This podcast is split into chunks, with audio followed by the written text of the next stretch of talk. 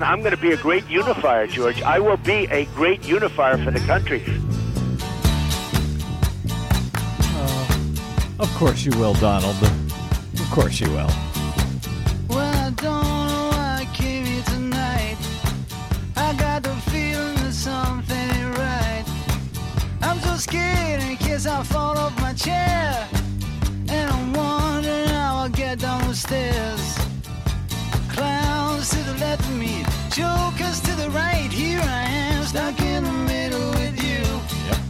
Yes, I'm stuck in the middle. From. Pacifica Radio's KPFK in Los Angeles, this is the BradCast as heard on 90.7 FM in LA, 91.7 FM KYAQ on the beautiful Oregon Central Coast, 93 FM WLRI in lovely Lancaster, Pennsylvania, coast to coast and around the globe on kpfk.org, streaming on the Progressive Voices channel, Netroots Radio, Indie Media Weekly, FYI Nation, Radio or Not, Radio Free Brooklyn, and Radio Sputnik five days a week. I'm Brad Friedman, your friendly investigative blogger, journalist, troublemaker, muckraker, and all around swell fellow from BradBlog.com. Boy, oh boy, welcome to another thrilling action packed adventure, and it has been indeed over these last several days. We'll get into that uh, momentarily. Um, also, uh, well, you heard Donald Trump there in our opening quote saying he will be a unifier. Uh, that's kind of fun. But the good news is uh, for today, I, I think that may be all of the presidential politics we will actually have time to get into in detail. So you're welcome. Uh, the states, on the other hand, that's a different issue. Uh, the states are the laboratory of democracy, as they say. Well, I gotta hope not. At least uh, given what is going on right now in Wisconsin, uh, and uh, frankly, receiving damned little coverage from the media, from the corporate media. Three bills now have moved or are moving through the state legislature both last week and this week. Uh, taken together, all three of these bills will absolutely gut, absolutely gut fi- fi- campaign finance regulations in the state and the Im- ability to enforce any of them, the ability to stop any kind of political uh, uh, corruption there in Wisconsin. It's it's kind of amazing. Uh, for a long time, Wisconsin has has really been sort of a model of transparency and uh, oversight when it came to elections and election uh, finance procedures. But with Governor Scott Walker now out of the presidential race, a long-time uh, investigation against him has now, against actually him and his top funders, all Koch brothers funded organizations for the most part. Now that that uh, has been gutted by the Supreme Court, the state Supreme Court there uh, by justices who were elected to that court by the very same Koch fueled interests. Now that that investigation is over, now that Scott Walker is out of the GOP presidential race, both Governor Walker and state Republicans seem absolutely hell bent on making sure that none of any of that, none of those investigations, can ever happen again. And what they are doing, what they have, have long been doing, frankly, in Wisconsin, is the very basis for what Republicans are trying to accomplish nationally. So pay attention. Please pay attention to what's going on in Wisconsin. Because that is a, a petri dish for uh, you know what Republicans are doing when it comes to things like gutting union rights and uh, voting rights, and uh, more directly here, as I'll speak uh, about with my guest momentarily, fair and overseeable elections. Those days are over in Wisconsin if this pack of laws passes. So well, anyway, we'll talk about that in in a few moments here because it is to me mind blowing and I admit, like uh, much of the media, I was looking the other way last week. There was so much news going on, but it would be nice if folks could focus on what's going on right now in Wisconsin. Also, last week, um, I had neglected to mention we covered the story about New Mexico's Republican Secretary of State Diana Duran and her resignation and guilty plea late last week.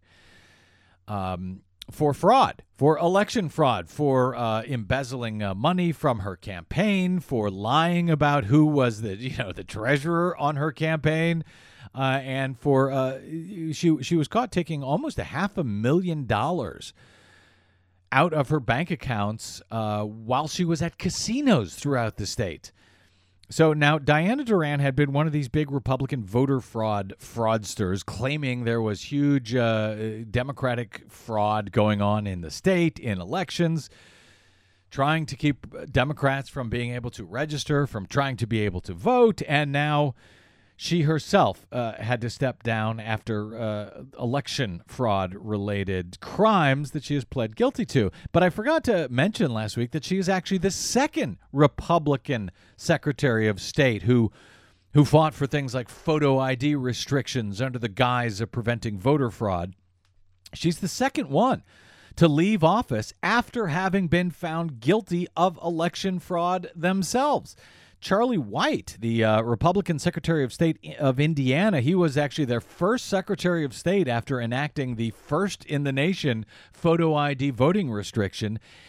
He too was found guilty of uh, felony charges, multiple felony charges, uh, a couple of years back, several of them relating to having committed voter fraud himself. So uh, there you go when you hear Republicans talking about uh, voter fraud, I think they're projecting just a little bit because they seem to be the ones who are uh, uh, carrying out fraud. And we're talking about the top election officials in both uh, New Mexico now and Indiana who've had to step down for election related crimes. All right, it has been a weekend of death and destruction, frankly. Uh, but not where we had expected uh, death and destruction to happen uh, at the end of our last broadcast. Uh, on Saturday, uh, during a homecoming parade in Oklahoma, um, how many do we have here now? Four were killed. Uh, dozens more were injured when Adacia Chambers, 25 year old, was arrested and charged with driving under the influence. Although her attorney now says she was not a drinker, she didn't do drugs. She had been hospitalized some years ago it remains unclear what that hospitalization was uh, in regard to, but her her uh, her attorney now says uh, that he believes uh, she had no idea what was going on. She says her behavior was not consistent with a drunken stupor, and that he was not satisfied when he talked to her that he was uh, communicating with a competent individual. Uh, so it's unclear what happened two years ago when she was hospitalized and put on a cocktail of medications. And if she was still taking those at this point, uh, 47 people were injured in that crash on Saturday at the Oklahoma State University homecoming parade. Four people killed, including a two year old boy. Uh, that was Saturday. Then on uh, Sunday, a disaster off the uh, off the coast of British Columbia. One person remains missing on Monday after a whale watching tour boat carrying 27 people capsized. Five people died, 21 were rescued, uh, ranging in age from 18 to 76. Uh, this uh, same company, the uh, Leviathan 2 is the name of the boat. It was owned by Jamie's Whale Watching Station and Adventure. They had a, another uh, event in 1998 when uh, there was another fatal accident. Uh, that year, a boat operator and a passenger aboard the Ocean Thunder were tossed overboard and drowned in turbulent waters during a whale watching trip. Although the waters were said to be much calmer over the weekend, so it's unclear at this moment what uh, led to the sinking of the Leviathan 2. Um, and then on Monday, a magnitude 7.5 earthquake hit northern Afghanistan, uh, killing more, well over 150 people there, and in neighboring Pakistan, flattening thousands and thousands of buildings. Uh, that happens. Uh, that is uh, rescues and, and so forth are underway as we go to air. I think this number is going to get much, much higher uh, devastating earthquakes are common in this area. A 7.6 magnitude quake killed around 75,000 people in northern Pakistan, around the same area back in 2005. So this is expected to climb much higher. But what we thought we would be talking about uh, at the beginning of this week was what happened uh, in uh, in Mexico as Hurricane Patricia. When we completed our last show, it looked like it was well, it was indeed recorded as the strongest hurricane ever recorded on record, and it was barreling ashore in Mexico. And uh, Desi Doyen, our producer, my uh, co-host on the uh, Green News Report, it looks like in this case. Mexico and uh, and frankly, uh, the United States dodged a bullet. Well, I wouldn't say they dodged a bullet because it was a Category 5 storm and it did slam into Mexico's coast. So that was still the bullet. Luckily, the bullet, because of location and preparation and sheer luck, didn't kill more people or destroy more infrastructure. It went ashore in a very sparsely populated area in Mexico. Mm-hmm. 50 miles north, it would have hit Puerto Vallarta, the tourist mecca. And because the Mexican government was prepared, they sent out emergency warnings. They got the evacuations completed. They got uh, hastily re- pre- prepared shelters for people. And uh, because the storm came up so fast, it did not have time to create a massive storm surge. So, because of that, the only six people have died so far. Uh, well, that is the, I guess we'll call it good news is at this that's- point. that's- uh, it's amazing yeah. considering how strong the storm was. Indeed, and Could have uh, been a- much worse. A huge amount of rain still working its way across the country. That's Right. going to shake itself out over the next couple of days. Uh, but uh, the world's uh, most powerful uh, hurricane, uh, and thankfully, so far, much less damage than could have uh, happened. The National Weather Service said uh, they were looking at a potentially catastrophic storm.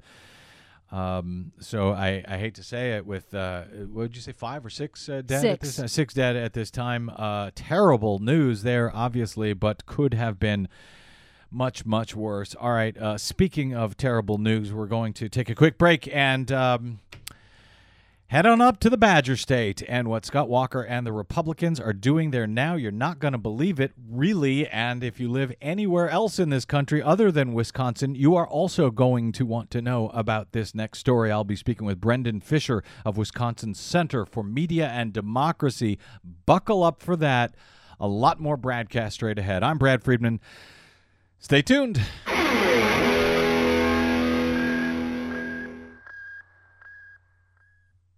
Hi, this is Desi Doyen from the Green News Report and the BradCast, both brought to you without corporate or political influence. Why? Because we rely on you to help keep us completely independent. Please drop by bradblog.com slash donate today and help us stay on your public airwaves. That's bradblog.com slash donate. You'll thank yourself later.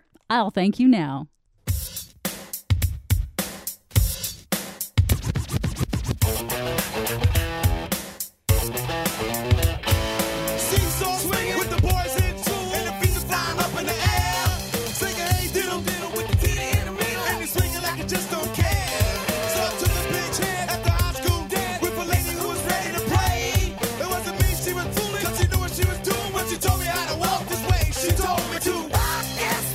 Uh huh. Welcome back to the Bradcast. Brad Friedman from BradBlog.com. Uh, Republicans in Wisconsin, frankly, are hoping uh, Republicans and Scott Walker are hoping the rest of the country walk the way they are currently walking. What is going on right now in Wisconsin is absolutely incredible. I think it's uh, more important, more dangerous, more disturbing uh, that than what went on uh, a few years back with Act 10 when the uh, Wisconsin legislature and Scott Walker gutted uh, collective bargaining rights uh, for unions out there, leading to the uh, recall elections that Scott Walker reportedly survived by the hair of his chinny chin chin. But what is going on right now in Wisconsin, in the Badger State? I would argue is is is worse than that, is more troubling than that, and uh, it could very well have implications for the entire nation. Now, Scott Walker, just a few weeks ago, dropped out of the 2016 presidential contest, so at least we don't have to concern ourselves at this point with with Scott Walker and his uh, and his national ambitions for the time being. But now boy, now he and the Republicans, following uh, uh, the state Supreme Court, essentially cutting the knees out from underneath a, uh, a John Doe investigation, and we'll explain what that is, uh, into uh, Walker and his cronies. Um, now that that has happened at the state Supreme Court level, it seems like Wisconsin Republicans are out for blood. Brendan Fischer, writing over at the Center for Media and Democracy, says Wisconsin Republicans are out for revenge and the Kochs have their back.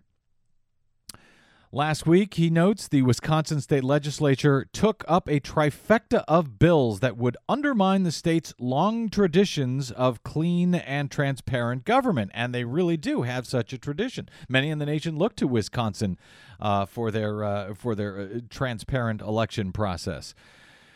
One of the three bills would uh, would gut the state's campaign finance laws and retro- retroactively decriminalize the secretive campaign finance schemes that Walker engaged in during the recall elections, opening the door to new levels of dark money in state elections. And boy, howdy would it will it uh, if it if it fully passes and is signed by the governor. Another bill will cripple the state's nonpartisan government accountability board, considered a model for other states, and turn it into a toothless partisan agency. Fischer writes. The Board of Nonpartisan Retired Judges, which currently oversees elections, will be replaced with partisan appointees that are guaranteed to gridlock, just like the broken Federal Elections Commission. Oh, hooray! And it will give the power to the uh, to the legislature to cut funding for any investigation that it doesn't like. A third bill, which has now been signed by the governor over the weekend, Scott Walker signed this, would prohibit Wisconsin's John Doe process, which was used to investigate Walker and is similar to a grand jury, but it happens in front of a judge, from being used to investigate political corruption. Taken together, says Fischer, the bills would eliminate most limits on money in elections and render it nearly impossible to enforce the anti corruption laws that remain, if there frankly are any that remain. State Representative Peter Barca, uh, Wisconsin's uh, Democratic state representative, uh, said, uh, Mark on your uh, calendars the week of October 19. That was last week, because the era of open and transparent government in Wisconsin is over, he said. I fear for the uh, I fear for the future of democracy in Wisconsin, and I am not overstating the problem in my judgment, he said. Well, was he overstating the problem? Uh, I actually don't think he was. I think, in one sense, he's understating the problem because I think what's going on in Wisconsin is a uh, a petri dish, frankly, for what Republicans would like to do in the entire country. Here to talk about this and explain uh, these uh, three amazing bills that are now working their way through uh, the Republican dominated legislature, uh, soon to be signed, most likely, by Republican Governor Scott Walker in Wisconsin, and what it may mean for the rest of the country is Brendan Fischer of the Center for Media and Democracy. He is their general counsel. Uh, and uh, always uh, glad to have him explain what the hell is going on in the Badger State here on the BradCast. Hey, Brendan Fischer, welcome back to the BradCast, sir. Hey, Brad. Thanks for having me. Uh, sure. Uh, and and frankly, I hope you take this the right way. I'm sorry you're back. Uh, because it, it means uh, nothing good is happening in the state of Wisconsin, uh, to be honest. All right, I want to work uh, sort of backwards on these uh, three laws from how you broke them down, since the third one has now been signed by the governor. It will prohibit uh, the the John Doe process from being used uh, to investigate only certain things. Uh, before you tell me what those certain things are, why is this called a John Doe law? What exactly is the John Doe law? Because I, I do believe it's it's fairly unique to uh, to the state of Wisconsin. Yeah, it is. And, and actually, let's take a step back even further. Um, you know, I've been on your show before and talked about this uh, this investigation into Scott Walker during the recall election. Mm-hmm. Uh, and Walker was alleged to have worked hand in glove with uh, with outside dark money groups, uh, raising and spending uh, tens of millions of dollars during the recall, recall elections. And the uh, State Government Accountability Board, which is a nonpartisan board of retirement judges, retired judges, along with Republican prosecutors, um, thought that they violated the law, that they uh, broke campaign finance law uh, by, by by engaging in this, these sort of secretive activities. So they launched what's called a, a John Doe investigation, and basically Wisconsin's version of a of a grand jury. So it's Uh, the, the difference really is that a John Doe investigation is, is conducted in front of a judge. Uh, it's used in a variety to investigate a variety of different crimes, from uh, from breaking up drug rings uh, to investigating political corruption. And prosecutors in the past have used it to uh, uh, successfully uh, prosecute political corruption charges against politicians from both parties. Uh, and when they uh, when prosecutors gathered evidence of Walker engaging in this uh, wide-ranging campaign finance scheme, which may have even violated Wisconsin's criminal statutes, they launched a John Doe investigation. Um, quickly faced backlash. Ultimately, this case went up to the Supreme Court, and these three bills that you described at the intro are are all intimately connected. Uh, they're all very clearly a, a response to this to this investigation, um, and it's part of an effort to uh, to wreak revenge on the GAB uh, and to and to insulate and for these politicians to insulate themselves uh, from being investigated for for political corruption. So the specific bill, the bill that was that was signed last week, And all of um, that, actually, uh, Brendan, before you get to the specifics of that bill, all of that that you just described, that investigation into Scott Walker and his and his allies, uh, all of those allies, or many of those allies, were funded uh, by the Koch brothers and the Americans for Prosperity, uh, the same people who were funding Scott Walker's uh, campaign. And when it went up to the Supreme Court, and when it essentially the investigation had its, uh, you know, w- was gutted by the state Supreme Court, it was gutted by uh, a state Supreme Court whose majority has also been supported by those same uh, those same Koch brothers. They have elected uh, uh, state Supreme Court justices in Wisconsin, and uh, the very same folks uh, who who wanted to undermine these laws are you know to help out the Koch brothers are essentially people who are in office thanks to the Koch brothers. Do I have that correct? Yeah, that's exactly right. So the, I mean, the entire John Doe, John Doe, uh, John Doe investigation into into Walker um, was a really tragic saga, uh, and ultimately it was the Wisconsin Supreme Court that shut it down. And the Wisconsin Supreme Court, uh, its majority was elected by the exact same groups that Walker was alleged to have coordinated with. And uh, you know, and, and even beyond the Wisconsin Supreme Court, the media groups that have been um, most active in trying to recast this investigation as a partisan witch hunt, despite the despite the involvement of Republican prosecutors, were, have also been funded by uh, the same groups under investigation, have deep ties to the individuals who've been fighting back against this probe. Um, you know, and these and these three bills uh, and their their rapid movement through the legislature. Uh, I think is the, the latest chapter in this really, really sad and tragic and ultimately corrupt saga uh, that is this John Doe investigation. sad, corrupt, uh, frankly incestuous. Uh, the way these guys are simply helping themselves out, helping themselves to uh, not be held accountable for things that they know they did. And we should add, by the way, that uh, second John that that John Doe investigation that we're talking about here. That was the second one. The first one.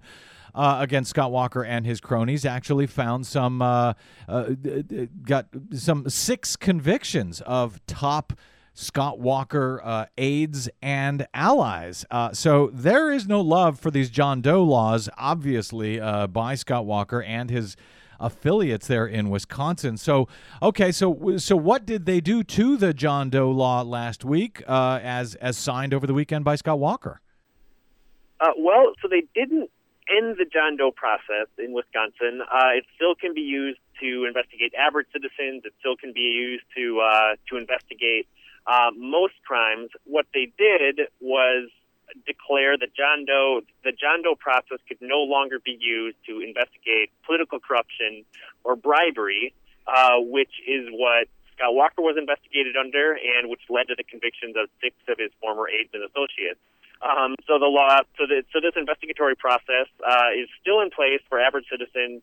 It's just that uh, politicians are exempted from it when it comes to political corruption or, or bribery. So it can still be used to uh, prosecute uh, violent crimes and drug-related felonies and so forth, uh, just not political corruption.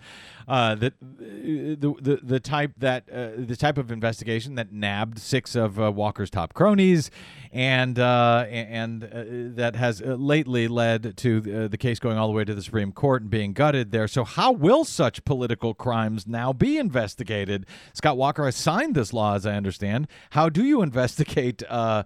Bribery and political corruption in the state of Wisconsin, uh, if not with the John Doe law at this point? Uh, well, it's gonna be it's gonna be harder. Um, the the John Doe process, uh, prosecutors say that the John Doe process is an efficient way to investigate investigate corruption and political corruption, uh, because the alternative is to impanel a, a full grand jury, uh, which is very time consuming, um, pretty expensive, uh, and oftentimes because there's not limits on um, on what those who are being questioned in the grand jury can say to other people, it can rapidly lead to the uh, the destruction of evidence. And so, you if you ask one person, uh, "Hey, what's the story with this uh, with this apparent campaign finance violation, or what's the story with that with this apparent bribe?" and then they can go and tell uh, the most powerful people in the state or the other people who might be under investigation, uh, and then they destroy evidence. Um, so that's the that's the alternative. But but again, I mean, I, looking back at this these full set of bills together, um, this is how you really see just how pernicious uh, this trio of bills really are. Because the campaign finance bill uh, almost legalizes all campaign finance types of uh, uh, ty- ty- types of types of transactions. So there's going to be very few grounds for campaign finance violations moving forward. Uh, they're going to effectively neuter uh, the state elections board, which would be the which would be the board that would be tasked with leading these investigations, and would probably be the board most likely to identify violations, campaign finance violations, or, or political corruption violations. And then they dismantle the process that has been proven most effective and efficient in uh, in prosecuting these these types of political corruption violations. So So that really, you have to take all these three bills together Yeah. to recognize just how uh, how insane uh, what's going on in Wisconsin really is. It really is. And we're going to get to those first two and get into some of those details. I, I want to know we're speaking with Brendan Fischer of Wisconsin Center for Media and Democracy. And before we move on to those other two, Brendan, we- should also note that uh, one of the reasons they're claiming the need for gutting this John Doe uh, investigation process in Wisconsin is because of that. Uh, that second uh, John Doe investigation of Scott Walker and his cronies, but they love to say about that investigation that that was a, a partisan witch hunt. And that's why we need to get rid of, of these John Doe laws, at least in regard to investigating uh, political corruption. But in fact, that John Doe investigation was actually run by Republicans in Wisconsin, was it not? Yeah, that's that's exactly right. Uh, it was approved by Wisconsin's nonpartisan Government Accountability Board, which uh, which again is a board made up of retired judges, uh, many of whom were actually former Republican uh, elected officials. Uh, it included the participation of uh, five different uh, Republican and Democrat district attorneys uh, from counties across the state, uh, and then it was led by a appointed special prosecutor, uh, Francis Schmitz, who was a uh, who is a Republican, and even said that he voted for Walker. Um, and and you know, and, and then the Republican Attorney General uh, J.B. Van Hollen was also asked to lead the investigation. He he declined, uh, citing a, a conflict of interest, but he didn't he didn't deny the basis for the probe. He didn't he didn't claim that uh, that the probe lacked any sort of legal basis. So- um, and from the, from top from beginning to end, this has this this probe had included uh, included the involvement of both Democrats and Republicans. Uh, it just, just cannot be be credibly described as a partisan witch hunt, but that hasn't stopped any uh, any of Walker's allies from doing so. From describing it exactly that way. Yeah. Other than all those Republicans involved, it's a totally uh, Democratic, partisan Democratic witch hunt. All right. You mentioned the uh, Government Accountability Board. That board was formed in 2007. It was uh, bi- with bipartisan support after nine Wisconsin legislators and staffers, Democrats and Republicans alike, were found guilty of using taxpayer funds for political campaigns. This was uh, as recently as 2007. There's a reason that the Government Accountability Board in Wisconsin was stood up. The state assembly speaker uh, back then was sentenced to 15 months in prison. Uh, so they put this uh, GAB in place, and uh, it's it's not perfect. I've had some problems with the GAB myself and the way they oversaw the uh, the uh, the recall elections in 2012 and a, uh, a state supreme court race in early 2012, and yet. They are, as you say, Brendan, uh, nonpartisan, former uh, retired judges, essentially. But uh, and many had seen them as a as a gold standard for nonpartisan election administration. So why are they now being targeted with the second of these three bills? Yeah, well, uh, that's pretty simple. The reason that the GAB is being targeted is because it helped uh, investigate Scott Walker for campaign finance violations. Uh, they actually worked as uh, the GAB actually operated the way that it was supposed to. Um, it put uh, the enforcement of the law above partisan politics. Um, and the, the problem with the, the previous uh, iteration of what was then called the Elections Board was very similar to the problems with the with the FEC, which is basically that the FEC meaning the the Federal Elections Commission, meaning it basically did nothing. Uh, it was it was uh, a board of partisan appointees from both parties. Uh, they gridlocked on every issue. Uh, they were more loyal to the, the the the partisan appointees were more loyal to the party that appointed them Uh-huh. than to the fair enforcement of the uh, the state's election and campaign finance laws. Uh, and that's why the what was called the caucus scandal was allowed to was allowed to fester. Uh, and the caucus scandal was these uh, was was political leaders using their their public offices to uh, to do campaign work and to fundraise and to also coordinate their activities with um, with outside groups. And there was widespread recognition in 2007 uh, that the elections board had failed, uh, that they needed a nonpartisan agency uh, to to that had the ability to launch these types of investigations.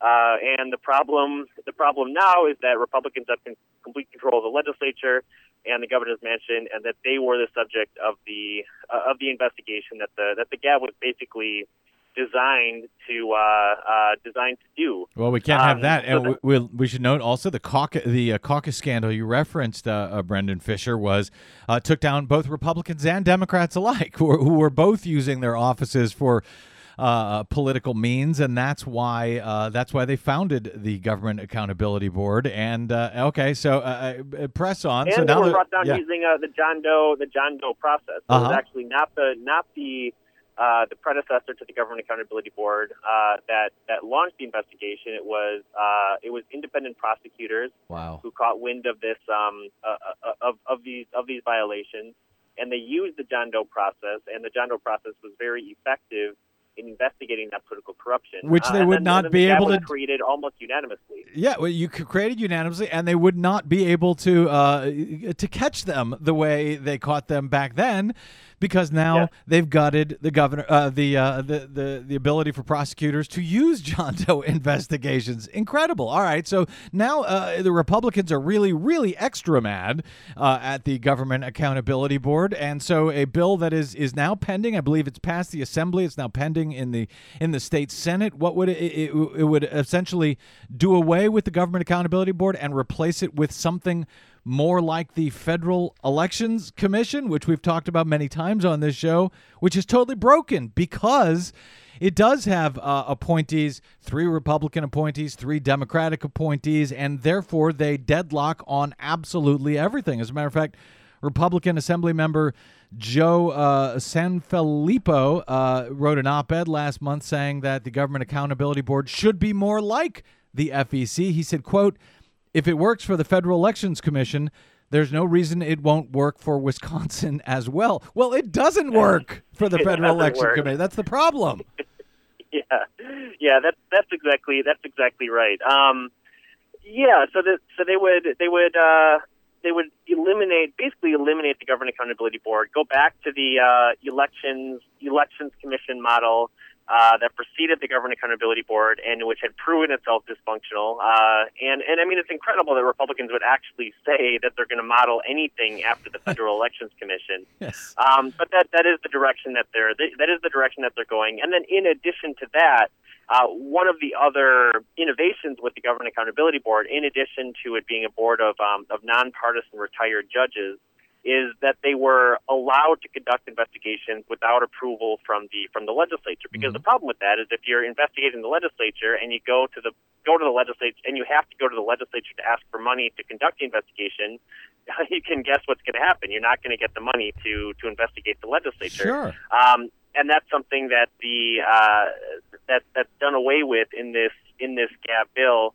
Uh, the, the the the the the GAB or the elections board would now have to go to the legislature to get approval uh, for funding to conduct an investigation, which Wow. again means that investigations are not gonna are not gonna happen in those rare instances where you can get uh, a majority vote um, uh, among the partisan board. Wow. The Campaign Legal Center uh, it, uh, it was quoted in the Wisconsin State Journal saying that modeling a new election board on the FEC is like setting up a disaster relief agency and saying you're going to use the FEMA handling of Hurricane Katrina as your model.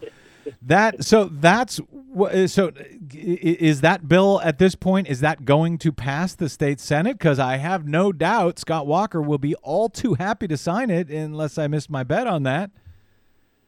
Yeah, well, so Republicans do control um, both the Assembly and the Senate. It passed the Assembly, as you noted, uh, but the Republican majority in the Senate is a little bit, uh, a little bit less, um, or a little bit more slim. And there's a few Republicans in the Senate who who aren't entirely crazy. So there's a possibility, a slight possibility, that the bill may not pass as currently as currently formulated. And again, as you mentioned, um, the GAB was created only in 2007 uh, with basically unanimous support. So there's many there's many legislators who are still in uh, who, who are who are still in in the Capitol building Uh-huh. um, who voted just a few years ago to create the GAB. So now to go back just a couple of years later uh, and vote to vote to dismantle it, um, you know that that can definitely lead to charges of, of hypocrisy. Uh, so there's a possibility uh, that it may fail in the Senate or may be amended in the Senate, um, but that's uh, but that's unknown. You know, and, and then going on to the next uh, the next bill, this next campaign finance bill. Yeah, one this of is the, the worst. The worst. campaign Worst for saving the worst for last Yeah, here. well, as bad as all of those other ones just- were, well, this one, yeah. Go ahead. there's well, there's just one. We'll talk about it entirely in, Yeah. in a minute, but there's one provision I want to highlight it with respect to uh, to the GAB bill. Yeah. Um, one of the things that this campaign finance bill will do is allow unlimited contributions to parties and and to legislative and to legislative leaders or legislative committees, which means that legislative leaders are going to be in a position to dole out money uh, to to their caucus, and they're also going to be potentially in a position to uh, uh, to call on to call on the troops to to primary to primary uh, legislators who who don't who don't don't stand behind them. So if this campaign finance bill passes, um, you know all of these legislators know that they're going to have a hard time defying their defying their caucus, and I think that that's going to be a consideration in these next uh, in these next few weeks. This is amazing. I'm speaking with Brendan Fischer of the Center for Media and Democracy, and I'll tell you what, we need to take a quick break here, but we will come back with this. Uh, like I say, the the worst for last. Uh, it- w- w- what they are doing in Wisconsin is absolutely mind blowing, and the way they want to restructure campaign finance law as if people want there to be more money in politics. Uh, well, you're not going to believe it. So stay tuned for that. Uh, hang on, Brendan. I got to take a quick break, and we will be back with more BradCast. I'm Brad Friedman. Don't touch that dial.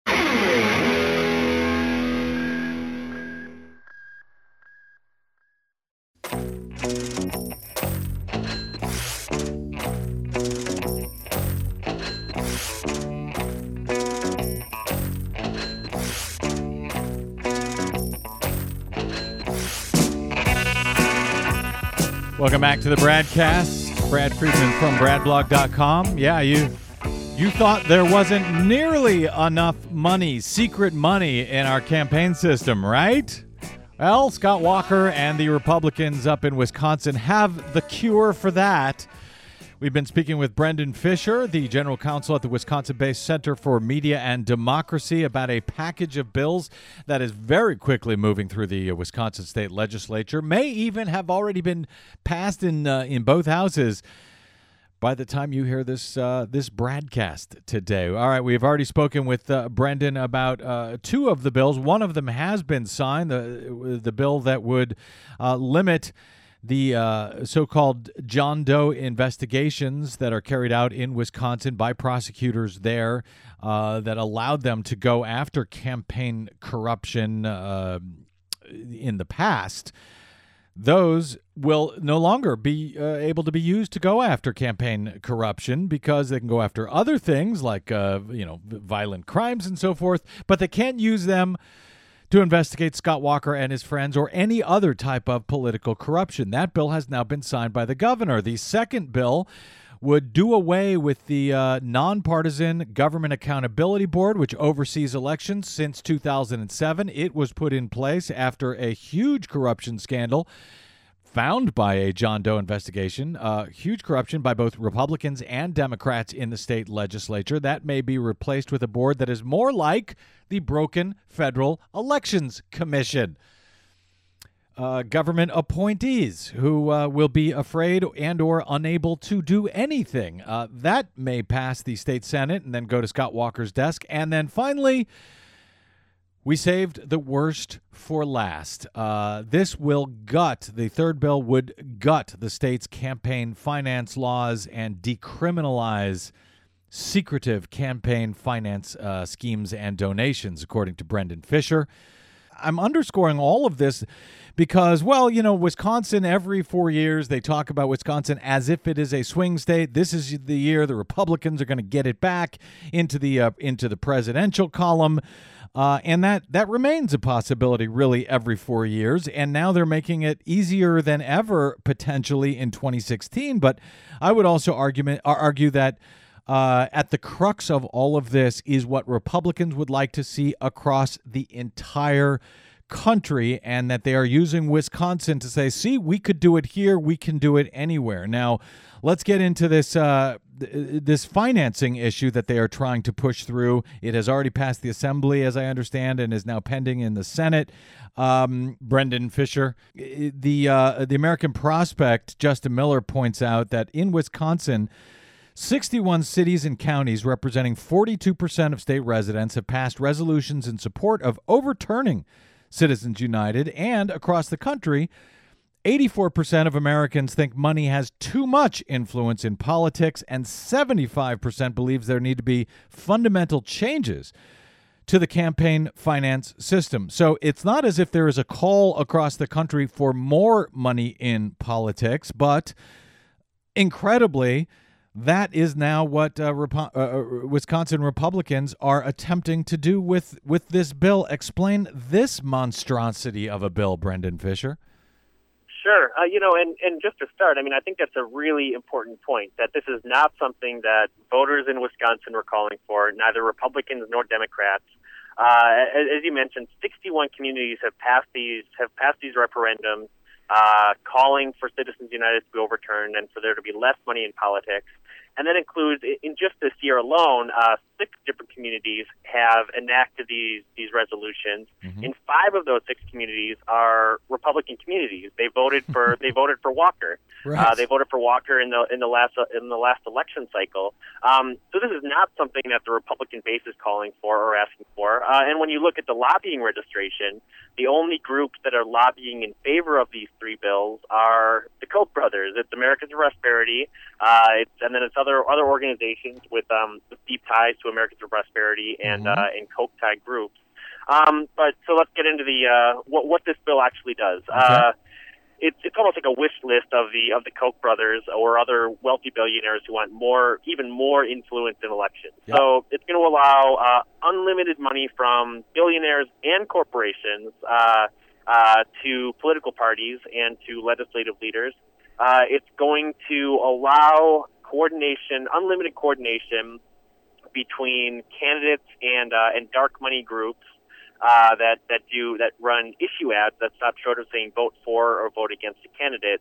Um, and what that basically means is that, uh, uh, or the implication of that is that a candidate could form a nonprofit group, uh, even have it operated out of its campaign headquarters, uh, and politicians can say to donors, "Give to my give to this uh, this dark money group that I'm working with."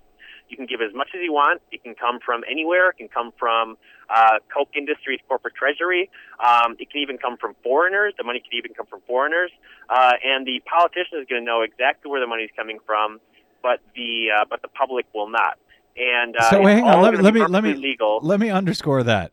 The politician will know where that money comes from. Will know which uh, billionaire or which corporation has given that money, but they do not have to disclose it. So they will know who they are beholden to, but the public needn't be told. And that's so long as uh, the, these are these so-called issue ads you mentioned, and that they don't say vote for Scott Walker or vote against. Basically, they say Scott Walker is the greatest uh, man ever born uh, to these United States. He walks on water every day. Scott Walker is wonderful for Wisconsin, but they haven't said go out and vote for Scott Walker. They've just said he's wonderful, or they've said. Uh, uh, Hillary Clinton is a, a, a demon spawn from hell.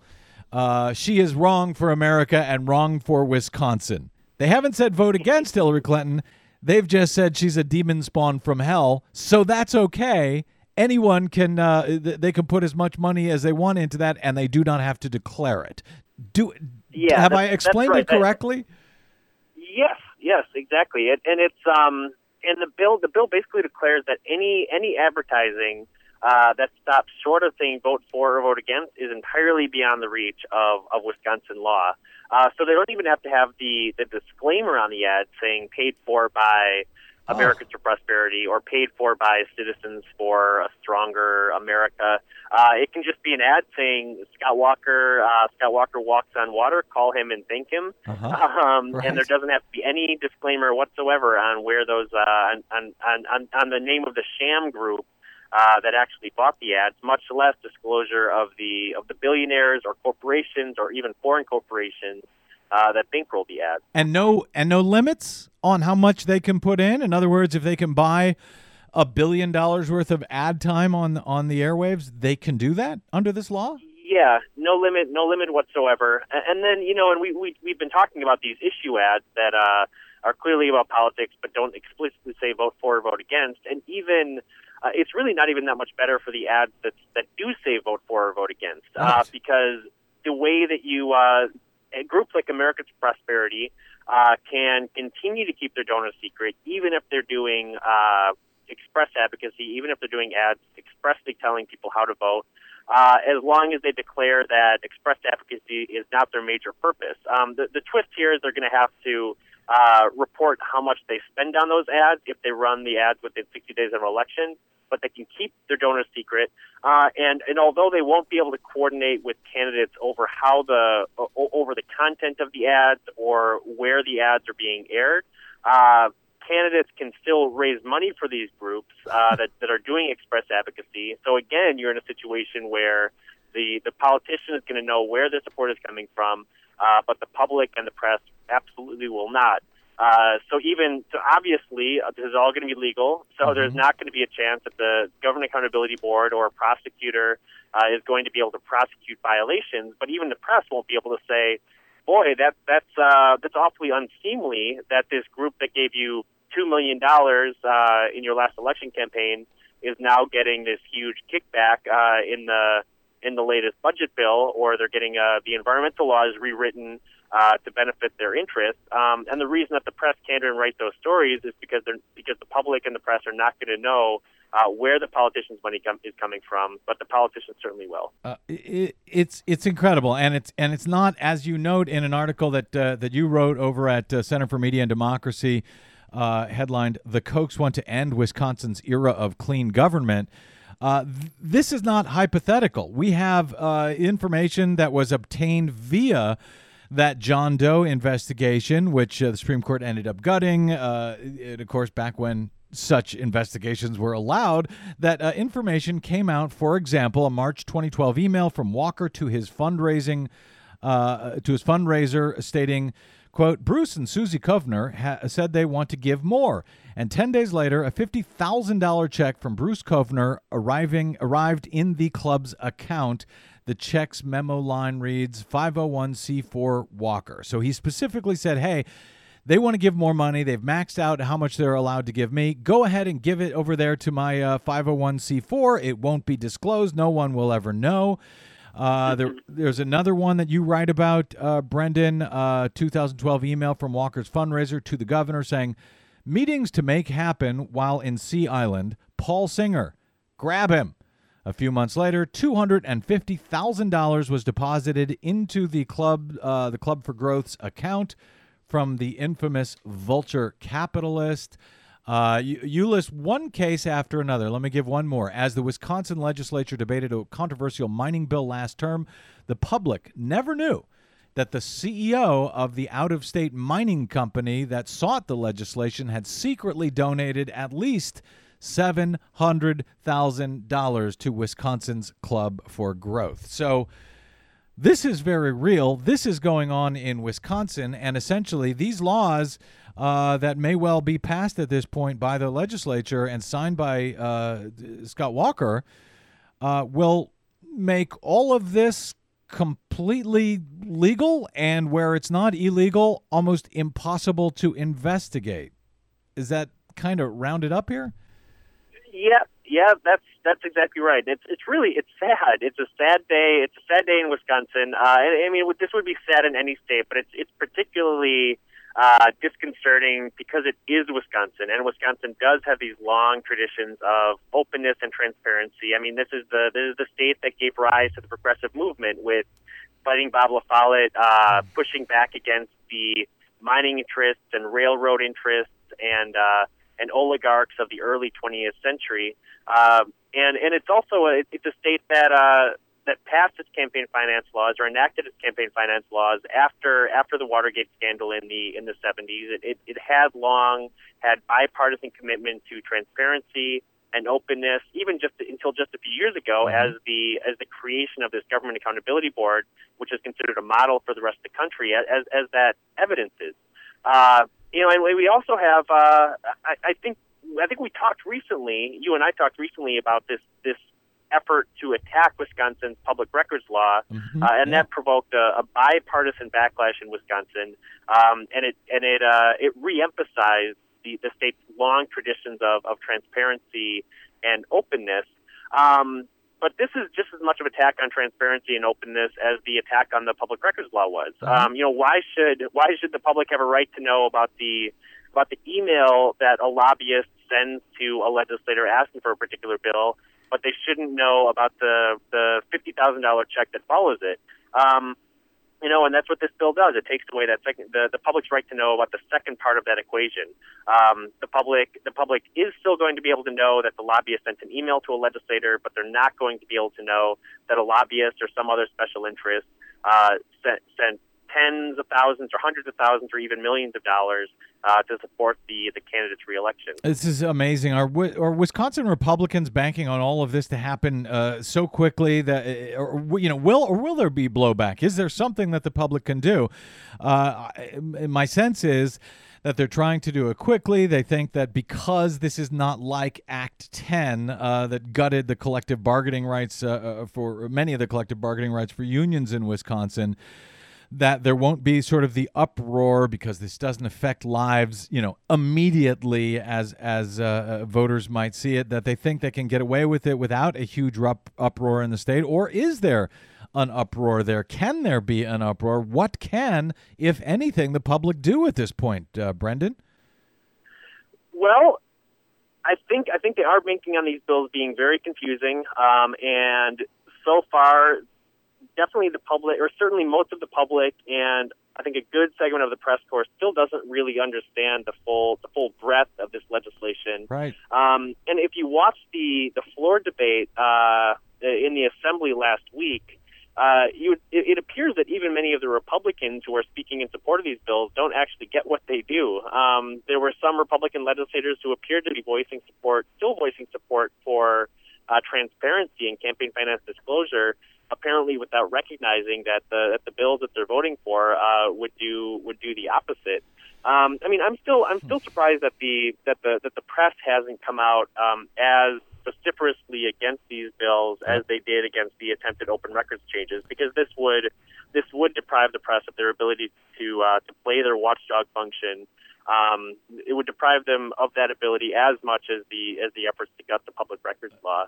Um, you know, with these bills slowed down a little bit in the Senate, I'm hoping that um, that the public is going to grow more aware and. Uh, uh, and, and there will be, and there will be a backlash because this is, uh, you know, the, the public has a right to know about this. This stuff. is yeah they they do and I and I'm already running late here Brendan but uh, I I think it's important enough to uh, to give this kind of coverage so in the minute or two left uh, we have here it, can this be stopped if it you know if it goes through uh, Wisconsin if it's signed by the governor all three of these bills can any of them in any way that that you can tell as general counsel for uh, Center for Media and Democracy can any of this be stopped at the federal level? Can uh, uh, does it you know violate the Constitution in any way? Will there be uh, lawsuits uh, by the DOJ under the Voting Rights Act? Anything, or does this simply become the model for the GOP at the national level, and we'll uh, likely see state after state trying to get away with uh, similar laws uh, to to end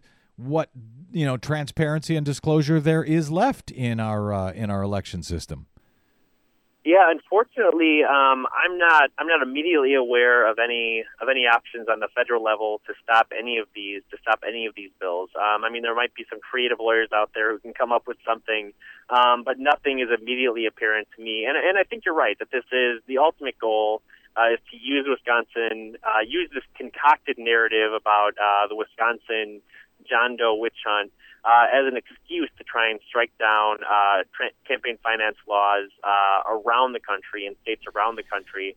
Um, and increasingly, with with uh, right wing Republican Republicans in control of a lot of state legislatures, uh, that's a very real possibility. Even though it's not voters who are who are calling for it. Yeah, uh, they don't seem to give a damn uh, what voters are calling for and what aren't. And if you know, and if voters in Wisconsin are upset about these laws uh, getting passed, well, good luck doing anything about it because it has made it even more difficult to throw the bums out in Wisconsin to get Democrats back in there, so they might be able to roll back some of these laws. Uh, I got to tell you, you know uh, it just reminds me again this is why elections matter. Elections do have consequences and when people turn the other way because it's oh it's an off year election you know i'll worry about it when there's a uh, you know a, a president on the ballot. Uh, this stuff has an effect going all the way from the state legislator uh, all the way up to uh, the races for president as will be the case in Wisconsin if the if these three bills go through that are incredibly troubling for Wisconsin and for the rest of the country. Brendan Fischer, uh, general counsel at the Wisconsin-based Center for Media and Democracy. Uh, they are a must read. Go on over to prwatch.org and pay attention what is happening not just in Wisconsin but frankly to your entire uh, national electoral system as far as I'm concerned. Brendan, uh, thanks again for helping us out on this and I suspect we will unfortunately be talking again in the near future. yeah, thanks for having me, and thanks for um, thanks for paying attention to this. Uh, it really is an important issue. Yeah, you bet. Somebody's got to. All right, brother. Thank you, Brendan. We are running very, very late today, so all I have time to do is uh, thank my producer, Desi Doyen. Thank you, Des. My thanks to our booking goddess, Cynthia Cohn, and of course to Brendan Fischer of Wisconsin Center for Media and Democracy. Check them out at prwatch.org. A really damned important story. Okay, that's it. Uh, if you missed any portion of our program today, download it as ever at bradblog.com or over at iTunes, where we hope you will give us good review. That makes it easier for other folks to find us as well. Find us and follow us on the Facebooks and the Twitters at the Brad Blog, and drop me email if you like. I am bradcast at bradblog.com. All right, that's it. We'll be back with you. Same Brad time, same Brad channel tomorrow. Until then, I'm Brad Friedman. Good luck, world.